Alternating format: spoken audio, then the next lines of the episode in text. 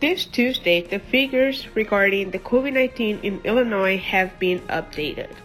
As usual, the governor, together with public health officials, held a press conference to report the 1,222 new cases of coronavirus registered in the last 24 hours in the state, which means that the total number of infection is, as of today, 23,247 cases.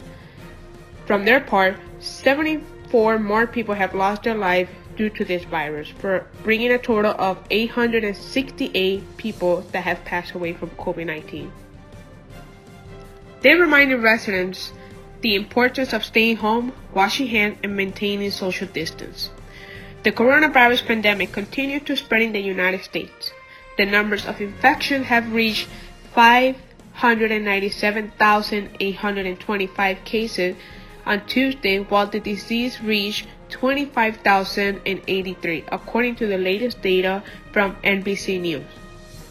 On other news, Venezuela has more recovered than sick due to COVID 19.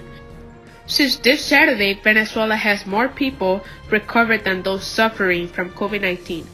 Out of 175, 93 were negative to COVID 19 and have had no symptoms in the last few days, as reported by the Minister of Communications meaning that 51.1% of all patients are already fully recovered. So the total of 175 cases that have been confirmed as positive, only 82 can infect others. We want to remind you that at Trans Chicago we are here to support you at all times, especially during quarantine.